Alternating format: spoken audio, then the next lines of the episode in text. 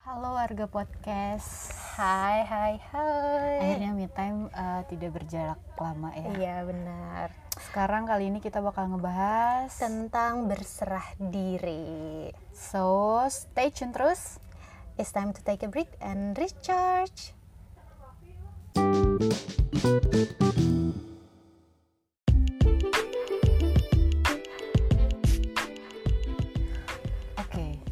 Oke, abis kemarin kita ngomongin tentang imaginary Ah. audience, hari ini kita mau ngomongin tentang berserah diri.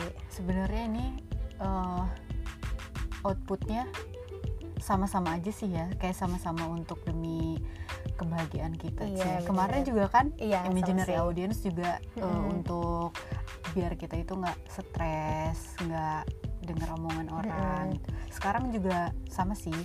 Iya, dan mungkin malah lebih relate sama episode kita yang udah lama banget dulu apa sih namanya gratitude. Gratitude. Ya, karena Mhm. ini menurutku sebetulnya salah satu konsep bersyukur juga. Jadi berserah diri atau kata orang juga sering dibilang surrender gitu. Berserah diri itu beda ya, guys, sama Menyerah. Mhm. atau give up gitu kan kadang orang mikirnya wah berserah diri itu kayak terima pasrah aja ya iya iya tapi sebelumnya harus ada usaha, Usaha. terlebih dahulu kita udah usaha Betul. udah ngelakuin eh, apa ya sesuatu yang sesuatu yang yang, kita yang, maksudnya yang kita bisa untuk Untuk eh, mencapai itu, itu. gitu. kalau misalkan kitanya cuma nerima aja itu mah namanya menyerah bukan berserah diri.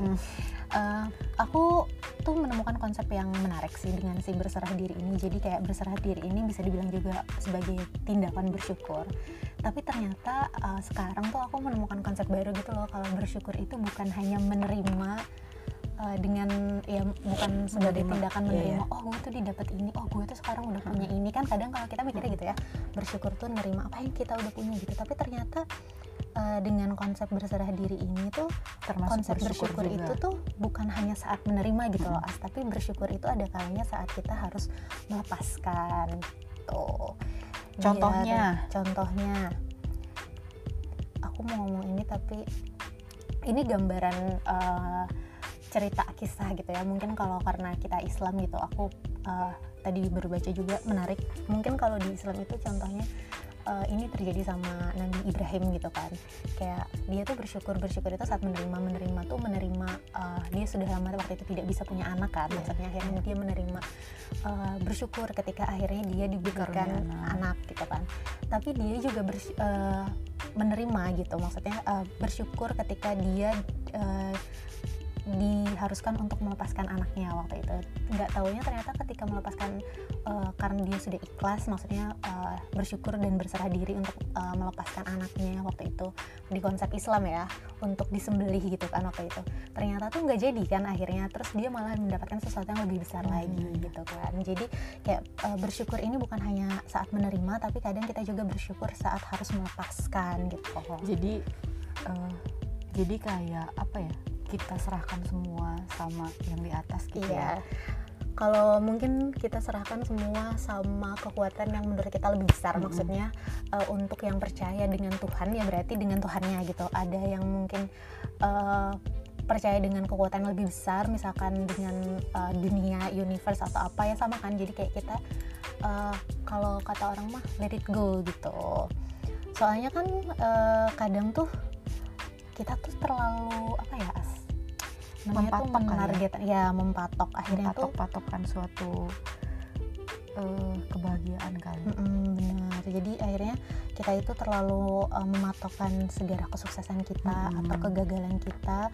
Akhirnya kita terlalu terfokus sama itu dan akhirnya kita malah jadi merasa apa ya nggak happy gitu atau nggak merasa enggak bukan happy sih kalau aku pengennya bilangnya enggak enggak tenang gitu enggak enggak ada rasa damai gitu dalam setiap hari. Akhirnya karena kita terlalu uh, berpikir kayak oh harus sukses oh ini gue gagal kenapa? Akhirnya kita tuh terlena gitu sama uh, kerja uh, mikirnya tuh kita harus bekerja keras sendiri aja gitu oleh diri kita aja padahal ada kekuatan yang lebih besar dari itu gitu.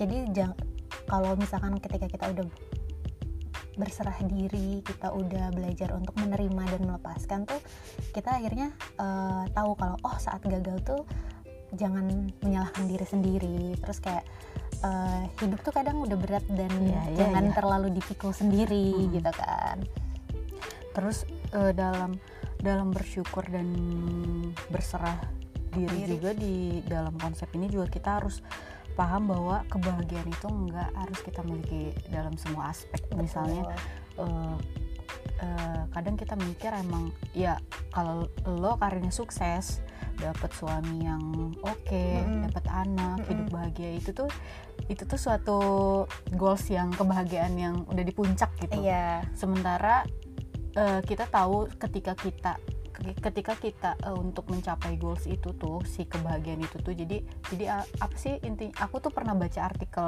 ini tuh jadi si ke- si kebahagiaan satu dan kebahagiaan dua ini saling keburukan saling bisa melemahkan misalnya Oh, oke. misalnya kita eh, kita berusaha untuk mencapai goals yang tadi ya Mm-mm. kita sukses karir sukses nah di situ kan harus ada yang namanya misal kita eh, nggak hedon nih nggak kumpul sama teman untuk mencoba untuk tidak mm, nggak beli sesuatu yang anjir pengen ini. Tapi kan gue pengen ada target untuk untuk kehidupan yang di depan misalnya gitu. Jadi kan kita nggak bahagia juga Iya, di saat betul. itu kan. Jadi ya nggak nggak kebahagiaan itu nggak semua nggak bisa kita dap- dapetin dalam segala aspek gitu. Tadi aku bilang juga waktu asal cerita ini aku pernah baca kebetulan baru baca tadi pagi lagi baca tentang uh, stoic stoicnya dari Ryan Holiday. Ini ada salah satu masuk namanya itu the enemy of happiness katanya ini. Uh, jadi yang As jelasin tuh nama kalau di psikologi ada yang bilang ini namanya uh, conditional happiness. Jadi kita tuh Mengkondisikan. mensyaratkan kebahagiaan Suatu kita. kebahagiaan. jadi kayak aku akan bahagia kalau aku lulus. Aku akan bahagia kalau aku gajinya udah 50 juta. Aku akan bahagia kalau aku udah bisa beli mobil sendiri gitu. Jadi kita mensyaratkan kebahagiaan kita. Justru inilah yang jadi musuh buat kita mendapatkan bahagia itu. Kenapa? Karena kita tidak bisa menikmati kebahagiaan kita yang sekarang. Mhm. maksudnya kayak eh, sebenarnya aku bisa aja nih happy ngobrol sama As gitu kan. Maksudnya itu adalah sesuatu yang harus disyukur oh kita bisa ngobrol oh kita bisa sharing. Tapi tuh eh, gue mikirnya kalau misalkan gue happy itu kan berarti gue beli sesuatu barang. Atau gue happy itu ketika gue bisa update yang eh, bikin orang tuh eh, apa namanya eh, wah gitu Hmm. ngelihat kita tuh itu baru happy gitu kan. Jadinya tuh kita dengan mengkondisikan eh, happiness kita itu tuh akhirnya kita nggak bisa menikmati eh, sesuatu hal kecil yang bikin kita happy Iya, iya, sekarang yang sebetulnya gitu. Karena kita nggak bersyukur gitu nggak dan yang kayak dan yang gitu tuh nggak bikin kita happy sebenarnya Iya. kita puas. Dan bahkan nih konsepnya kalau kalau di Stoic mungkin kalau teman-teman udah pernah baca filosofi teras itu asik banget bukunya. Kadang tuh kita bisa ini kan jenis kontrol ya. Maksudnya kita mencoba untuk mengkontrol happiness kita dengan Mm. mensyaratkan Mm. gue tuh mau matok nih. Gue happy kalau gue udah bisa beliin orang tua gue rumah yang bagus misalkan. Itu sesuatu tindakan ego diri kita untuk uh, mencoba mengontrol dengan memberikan patokan gitu.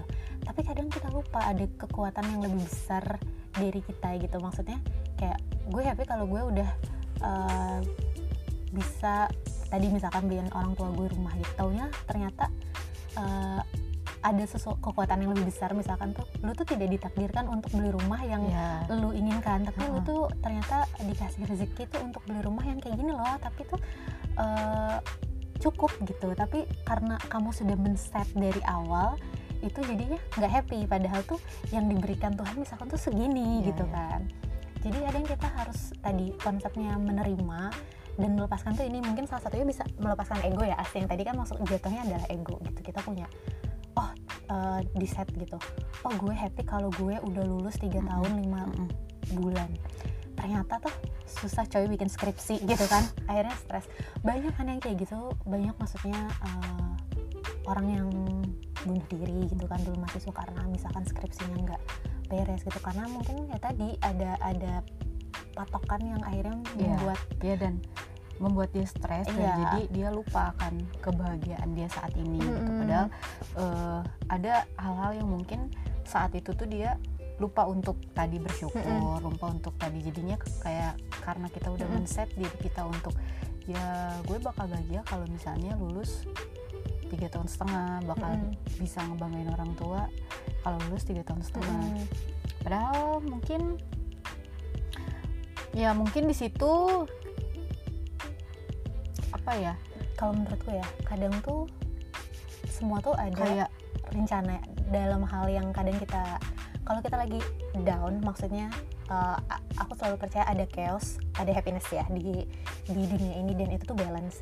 Dan kalau ada chaos maksudnya ketika kita lagi stres kita lagi susah kita lagi banyak masalah justru tuh ada sesuatu yang biasanya uh, ketika itu udah beres itu tuh kita dapat sesuatu yang lebih.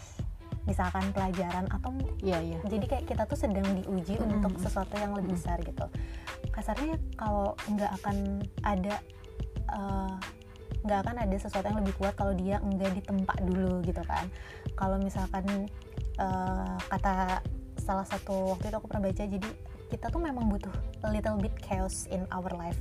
Karena memang dunia tuh seimbang maksudnya kayak dunia tuh berputar gitu kadang di atas kadang di bawah ada siang ada malam ada happy ada sedih, Sedih, ada marah. kita di atas ada yang di bawah nah momen itulah yang harus bikin kita kayak oke ketika gue lagi di atas gue menerima dengan apa yang kita punya dan ketika kita di bawah kita berani melepaskan kontrol Iya. itu dan juga menerima gitu kalau oh Mhm. ini di saatnya kita memang lagi lagi down oh ini memang gue tuh lagi sulit gitu kayak kayak cerita pernah kayaknya pernah aku pernah cerita deh di episode mana gitu ya Eh, ketika contohnya tadi Mm-mm. misalnya ketika kita men-set goals kita ya gue bakal bahagia kalau gue lulus tiga tahun setengah dan orang tua orang tua aku bakal bangga Mm-mm. eh kali di situ karena kita terlalu men-set kebahagiaan kita di kebahan kebahagiaan kita goals kita lulus tepat waktu jadi kita lupa lo tuh lagi ada di dunia perkuliahan yang nggak bakal lu rasain diul- lagi diulang Mm-mm. lagi gitu jadi kayak lupa lo kalau sekarang tuh harusnya dinikmati gitu. Iya. harusnya dinikmati dan pasti ini tuh bakal jadi cerita nantinya. Jadi jadi kadang kita lupa untuk menikmati momen ya, saat ini. Gitu. Jadi karena kita men-set yang tadi. Mm, kayaknya gue bakal bahagia kalau misalnya udah lulus gini-gini deh gini-gini Mm-mm. deh gini-gini deh gitu. Itu sih. Aku menemukan konsep kalau ternyata kita tuh tugasnya tuh bukan buat happy selalu gitu jadi lu ini habis makan tahu. Tenggorokan aku sakit banget guys. Sorry pedes banget astaga. Jadi kalau balik lagi aku jadi lupa oh ya kadang kita tuh mikir eh, sebagai manusia tugas kita tuh untuk happy. Jadi feeling yang harus kita rasain itu adalah happiness aja. Jadi kalau kita lagi down terus kita lagi uh, out of control atau misalkan kita kayak oh ini kenapa ya gue ada masalah? gitu. Itu tuh harus nggak boleh ditunjukin Iya, nggak boleh ha-ha. dirasain padahal nggak gitu gitu. Ya berserah diri tuh ya ketika kita ada di momen terbawah itu kita rasain dan nikmatin karena berarti oh ini gue tuh bakal rising nih setelah ini gitu. Betul. Hmm, karena itu juga bakal bakalan jadi mm, kekuatan juga sih ketika Mm-mm. kita merasakan suatu kegagalan di saat kita down mm-mm. itu juga bakal jadi kekuatan buat kita ke depannya jadi Mm. jangan jadikan itu suatu apa ya jadi stres Iya. gitu loh aku tuh eh, pernah baca gini ada metafora katanya tuh the bucket of meal kalau di jadi di zaman Yunani itu tuh di kerajaan-kerajaan mereka tuh si eh, banquet ini tuh aku lupa spellingnya gimana pokoknya intinya dia ini adalah perjamuan makan ma- makan kalau sore-sore Mm-mm. untuk di antar bangsawan. Terus kayak setelah makan itu biasanya diakhiri dengan speech gitu. Nah ini tuh kalau kalian pernah nonton film-film zaman dulu tuh yang ini di makanannya tuh di estafet gitu loh diputerin dari meja mm-mm, gitu. nah eh, kadang kan kalau ketika kita memutar makanan itu muter kan ke sampai belakang kan kok kita nggak dapet? Eh, jadi Iya, pas iya, itu iya. eh, pas kita mengoper makanan dari depan ke belakang tuh ya nggak apa-apa dioper aja gitu. Kit- karena kita pertama mikirnya gini katanya kalau kata si ini tuh yang bilang tuh Epictetus namanya jadi kayak salah satu filsuf itu eh, ya oper saja si makanannya dalam momen tersebut. Kenapa? Karena kita pertama konsepnya kita harus bersyukur kalau kita tuh sudah diundang di acara itu. Kedua gitu terus kayak udah kalau kedua ketika kita mau mengestafetkan makanannya estafetkan aja gitu kan. Udah di estafet nanti ternyata kita ada kebagian juga gitu. Kalau udah kebagian eh, makan makanannya eh, enjoy the meal gitu. Nanti kalau misalkan ternyata udah beres gitu kita eh, mikir kan oh eh, ini tuh nggak sopan nih kalau kita langsung pergi gitu aja kita harus bantuin beres-beres gitu. Jadi kayak dinikmati eh, ada saatnya gitu ada saatnya kita mengoper dulu ke orang lain ada saatnya kita menunggu eh, tapi ya harus dinikmati kalau misalkan ternyata gue tuh ada di saat ini aja tuh sudah beruntung Iya, gitu iya, kan. betul, betul Uh, kalau misalkan ternyata bukan saatnya kita nggak apa-apa ayo pindahin dulu ke orang lain. Nanti juga ada yang ngoperin lagi dan berhenti di kita gitu. Udah gitu ya udah enjoy aja. Jangan mikirin kok gue nggak dapet kan kalau kayak gitu? Kayak menunggu terus. Tapi ya diikutin aja flow-nya gitu. Sampai kalau misalkan ternyata makanan udah ada diterima di kita ya enjoy the meal. Betul sekali Bu Firda aku juga kepikiran kayak oh iya ya gitu. Kan kadang kayak kita suka wah bagian aku mana nih kayak kita ngoper dulu ya nggak apa-apa. Justru mungkin uh, memang waktunya untuk dioper orang lain orang lain terlebih dahulu bukan berarti lu nggak bakal dapet. Nanti ketika waktunya lu sampai juga gitu. Gitu kayak proses oh iya juga gitu. Itu ini mungkin satu- bakal relate sama ini nih mahasiswa-mahasiswa yang baru lulus di pandemi ini kan dia Mm-mm. belum dapat kerja. Betul. Oh, banyak banget banget banyak banget yang ngeluh. Iya. Itu juga ada saatnya tapi Ya kan? juga uh, jangan jangan jangan putus asa tapi juga jangan berhenti berusaha berusaha jangan gitu. berhenti berusaha yang Eh, penting yang penting kita usaha terus Mm. jalan berdoa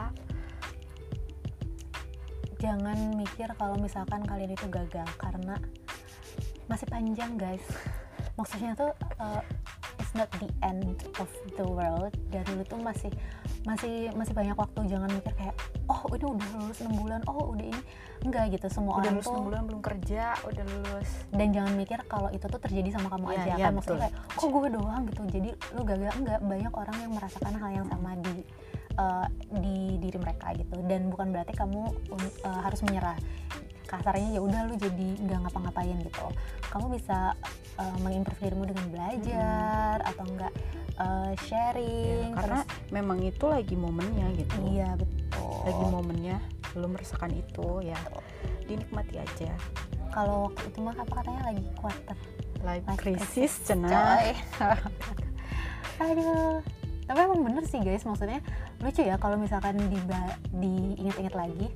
Atau mungkin kalau kalian pernah dengar episode kita dari awal sampai sekarang mungkin pembahasan kita itu beda dan ada sesuatu yang berubah gitu. Karena kalau dipikir balik lagi kita yang dulu yang waktu awalnya masih nyari kerjaan dapat kerjaan sampai sekarang tuh berubah juga ya. Iya nggak sih? Kayak kita Bener. tuh kita tuh bertumbuh dan bertumbuh tuh bukan berarti selalu lebih baik tapi kayak oh ternyata ada pola pikir yang berubah. Oh ternyata kita jadi kayak gini gitu. Oh ternyata kita lebih tahu kalau ini tuh memang masanya kayak gini semua Hmm. gitu karena ya dulu juga kita mungkin pernah depres kayak gitu kok kayak gue interview interview. Pusing. Kadang banyak juga yang cerita kan ya gimana aku tuh kayak ngerasa insecure tiap lihat lowongan tuh harus bisa ini bisa ini anjir. Nggak ada yang gue bisa di situ Mm-mm. tuh. Tapi aku jadi pengen mengingatkan juga ini ada salah satu kemarin yang ngomongin untuk teman-teman yang eh, lagi usaha gitu ya Eh, adik-adik kita yang baru lulus. Eh, jangan mengatasnamakan passion. Iya betul. Betul sekali. Jadi maksudnya jangan kayak oh picky gitu maksudnya. Oh, oh udah gue passionnya ini nggak mau ini gitu kan. Kalau kemarin ada salah satu youtubers atau eh, selebgram yang bilang eh, makan tuh pas- passion gue makan mie ayam. Jadi maksudnya lihatlah ini sebagai usaha gitu Eh, kerjaan apa pun yang kamu dapatkan eh, nikmati. Hmm. maksudnya lihatlah ini sebagai eh, usaha untuk kamu mengembangkan misalkan passionmu gitu. Ya udah kamu bekerja dulu nih misalkan satu tahun di perusahaan itu atau enggak di pekerjaan yang kamu dapatkan sekarang. Karena dengan kamu bekerja tuh pasti kamu mendapatkan sesuatu Hmm. gitu. Entah itu pelajaran entah itu kamu belajar flow-nya entah itu kamu skillnya kali yang dapat belum networking ya dulu gitu yang kan. dulu nggak bisa jadi bisa. Betul nanti kamu pun dapat tabungan kan. Nah kalau udah dapat tabungan itu ke depannya kamu mau punya passion pengen bangun bisnis apa pun Iya. boleh. Jadi ini tuh anggaplah uh, karena pasti ada berkorban dulu lah maksudku. Jadi itu tadi ada ego yang harus kita singkirkan ego yang misalkan udah gue mah nggak mau jadi budak Mm-mm, korporat betul. coy. Yes. banyak kan sekarang yang bilang kayak gitu gitu. Maksudnya kita pernah ada di posisi itu waktu kita pertama lulus dan banyak yang bilang gitu. Tapi jangan sampai uh, aku mah cuma pengen nih jangan sampai kata itu itu keluar karena ego tadi kan ada ego gitu. Ego itu akhirnya yang membuat kita tidak mau berkembang kan? Mm, betul Maksudnya, sih. nggak banyak kok tadi kan banyak dari hal-hal yang mungkin kita nggak suka tapi kita dapat pelajaran di sana misalkan kamu pengen punya usaha sendiri it's okay gitu tapi justru uh, ketika kamu ingin jadi pemimpin yang baik kamu tuh harus menjadi pengikut yang baik dulu agar kamu bisa memimpin gitu kan maksudnya dengan kamu bekerja dulu di orang kamu jadi tahu oh sistem be uh, Iya. bekerja tuh kayak Iya. gini oh jangan banyak gini. berspekulasi dulu kali ya Betul. sebelum kita cobain dulu coba aja dulu karena ya emang eh, pelajaran yang bisa diambil juga passion kita itu pas kita misalnya kita udah dapet nih Mm. wah passion gue banget nih di sini ya belum tentu itu udah bikin lu bahagia Mm-mm. gitu loh banyak juga temenku yang bekerja menurut dia passionnya banget tapi ternyata ketika passionnya sudah dijadikan pekerjaan jadi karena pressure memang maksudnya uh, we can deny that sometime uh, pekerjaan kita itu memberikan kita tuh stres Iya. gitu pasti gitu Mm-mm. walaupun itu tuh Passion. hal yang lu sukain kalau Passion itu kita. namanya kerjaan pasti tuh memberikan kamu pressure gitu Mm-mm. pada akhirnya dia akhirnya membenci passionnya itu Heeh. karena ada pressure Heeh. gitu kan banyak akhirnya yang memilih untuk membedakan passionnya dengan pekerjaannya maksudnya passion itu sesuatu Ya, yang gue ya, lakukan karena sebagai passion hobi Senang. sama pekerjaan itu Itu beda, beda. kalian harus baca ikigai kan tiga dulu tiga aku macam itu iya beda. dulu aku mikir sama gitu ya. Tapi eh, kalau di konsep ikigai ini yang dipakai sama masyarakat Jepang ya jadi kayak profesi eh, pekerjaan kebahagiaan itu beda. Iya, kayak ta- passion profession itu tuh beda gitu Hmm. kan passion tuh eh, ketika kita melakukan itu tuh jadi happy. Profesi itu ketika kita melakukan menghasilkan ya kan kalau misalkan ternyata semuanya sudah bisa jadi diagram itu ya itu berarti lu udah mencapai happiness gitu. Tapi bukan berarti diagram itu harus selalu uh, bersinambungan gitu karena memang beda Emang gitu. beda. tapi kalau ternyata pada jalannya beririsan ya alhamdulillah gitu. Tapi kalau belum ya berarti bukan berarti lu harus berhenti dan mencari itu. Langsung oh pokoknya mah yang sesuai passion sesuai passion gitu. Enggak jadi uh, nikmati aja perjalanannya ketika kamu dihadapkan atau diberikan pekerjaan kesempatan. apa pun itu. Kesempatan itu jangan sampai hilang karena Ya. kesempatan itu juga mungkin udah rezeki gitu ya. Siapa Eh, tahu kita memang bakalan dapat hal yang lebih besar di Betul. di situ gitu. Jadi selalu ambil sisi positifnya nikmati aja perjalanannya enak atau nggak enak karena pasti tuh percaya deh ada sesuatu yang bisa kita dapetin di situ. Itu salah satu uh, ya dari berserah diri ya maksudku kayak kadang gue datang jangan ya interviewnya. Ya nggak apa-apa datang Karena- aja ya, gitu. karena orang ya karena mungkin eh, kerasa sama aku juga sih Fit, Mm-mm. dulu awal lulus egonya gede banget Iya. gitu coy. Kita bisa ngomong gini karena kita udah pernah melewati itu merasakan Iya. itulah. tapi aku mengerti kok kadang susah kalau misalkan kalian kalau kita di posisi kalian yang baru lulus terus dengerin aku ngomong kayak gini Mm-mm. terus gue juga pasti bilang bullshit gitu iya kan bener kan bullshit gitu tapi sekarang tuh ya emang udah kerasa guys maksudnya Kerasa, eh, benar. semuanya itu memang ada prosesnya prosesnya itu udah it meant to be lah Eh, percaya aja kadang kita punya rencana pengennya jadi PR pengennya jadi ini tapi ketika misalnya sama Allah dikasih ini ya mungkin ya Allah lebih tahu loh lo tuh cocoknya di sini hey cobain dulu Mm. hey hey hey ada hal yang menarik nih yang kemarin temanku bilang bersyukur itu berarti menerima rencana katanya. Rencana apa? Rencana Tuhan. Iya benar juga sih. Iya kan? Karena kenapa? Kadang kita punya rencana tapi rencana kita itu mungkin bukan yang terbaik buat kita gitu kan. Kad- kadang kita punya rencana tapi ketika Tuhan bilang lu harusnya ke sini nah itu kan kekuatan yang jauh lebih besar gitu. Akhirnya kita depres. Makanya untuk sekarang belajar untuk melepaskan ego melepaskan kontrol melakukan yang terbaik tanpa ekspektasi apa pun hasilnya berserah diri gitu. Kalau kata si Ryan Holiday kayaknya aku sering banget nyebutin dia di sini. Sumpah guys abis bukunya bagus banget dia pernah bilang bekerja ya untuk bekerja jangan berekspektasi untuk apa pun. Banyak orang-orang sukses yang akhirnya eh, mereka sukses karena melakukan konsep ini gitu. Maksudnya eh, ada salah satu pilot terkenal dia itu nggak dikenal banyak orang tapi ternyata dia berhasil eh, menjadi mentor untuk pilot-pilot di angkatan laut di Amerika gitu. Kalau kamu nanya ke pilot terkenal pasti tahu orang ini gitu. Tapi dia nggak dijadikan jalan namanya nggak dijadikan kota gitu tapi dia happy. Kenapa? Karena dia nggak dikenal. Justru hidup sederhana itu happy gitu.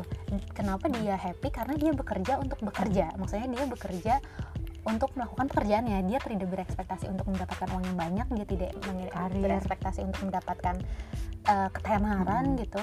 Itu adalah bonus gitu. Jadi kayak ya udah gue bekerja untuk bekerja gitu. Kalau gue dapat fee yang uh, Bonus. banyak itu, Itu bonus. adalah bonus dari yang apa yang udah kita Ya, lakukan betul. kalau ternyata fee-nya sedikit ya nggak apa-apa yang penting udah gue mau bekerja Hmm. gitu gue bekerja kalau misalkan ya, gue lo nggak lari dari tanggung jawab Betul. pekerjaannya gue bekerja tapi Kerja. gue nggak dianggap terkenal ya nggak apa-apa orang gue bekerja bukan buat dianggap terkenal gitu kan jadi itu enaknya melepaskan tidak Betul. berekspektasi gitu jadi kita ya let it go aja mencoba menikmati apa sih tadi hari ini apa yang bodoh amat itu Lupa. nah itu.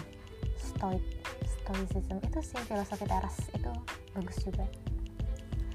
Ah gitu guys. Begitu guys. Es, kita sekarang record lagi di suatu perpustakaan di Bandung. Mojok karena di luar berisik guys karena jalan. perpustakaan ini juga akan tutup sebentar lagi. Jadi kita juga harus tutup episode kali ini. Makasih loh. Kemarin tuh kan kemarin tuh waktu episode apa sih imaginary Ah, audience Imaginary audience Mhm. aku tuh nggak sempat buka IG Mm-mm. beberapa minggu tuh Mm-mm. terus pas buka IG ada DM feed Mm-mm. oh iya dari siapa aku lupa namanya soalnya aku juga sekarang lagi rehat lagi nih Ah. Instagram dari siapa lupa pokoknya dia eh, bilang akhirnya me time upload lagi makasih Iya. loh senang makasih udah udah upload terus eh udah upload Upload lagi. lagi. terus aku tuh nanya dari kapan dengerin me time karena kita kan dari aw- dari akhir 2018 Mm-mm. ya dari udah lama sih gara-gara gara-gara dia gara-gara dia nggak upload eh gara-gara me time nggak upload lama jadi aku tuh ngulang-ngulang episode me time tahu gitu loh fit wah terharu sekali. Kemarin juga eh, karena kita upload episode baru terus temanku dengar. Mm-mm. dia bilang gini eh aku tuh udah pernah denger podcast ini ya. Aku mau nanya katanya. Terus dulu tuh aku mikir kok suaranya kayak kenal? Kayak pas kemarin upload eh, episode baru anjir ternyata mana katanya gitu. Eh, banyak juga ada juga kemarin satu namanya eh, Fahri nggak tahu siapa ya dia DM aku. Waktu aku eh, bikin story gitu oh aku bikin storynya kerjaan cuman dia bilang kak dikirain ini episode baru? Ternyata bukan. Jadi ini episode baru kita ya. Jadi dengerin yang ini. Aku juga sama sekarang. Jadi aku sedang mengikuti Glennon Doyle. Kalau aku habis update Instagram logot log out. Karena aku tidak mau eh, apa ya ada anxiety ketika kalau upload apa pun dulu tuh aku sekontrovert itu mungkin kan aku kerjanya konten ya jadi kayak oh ini site-nya berapa? Oh ini siapa yang like? Oh ini ngapain juga ya? aku gitu. Tapi makanya setelah kamu ngomong kemarin coba deh kalau udah post tuh langsung log out. aku tuh selalu gitu Iya. kemarin jadi kayak kayak gitu setelah post log out log out. terus sekarang aku lagi rehat dulu guys. Kayaknya entah sampai kapan. Sampai semaunya aja. Semaunya. Oke I think that's all karena kita sudah dikodein Mm-mm. sama mas-mas Oke, briliannya. guys. oke guys see you uh, di Next episode selanjutnya episode. Bye.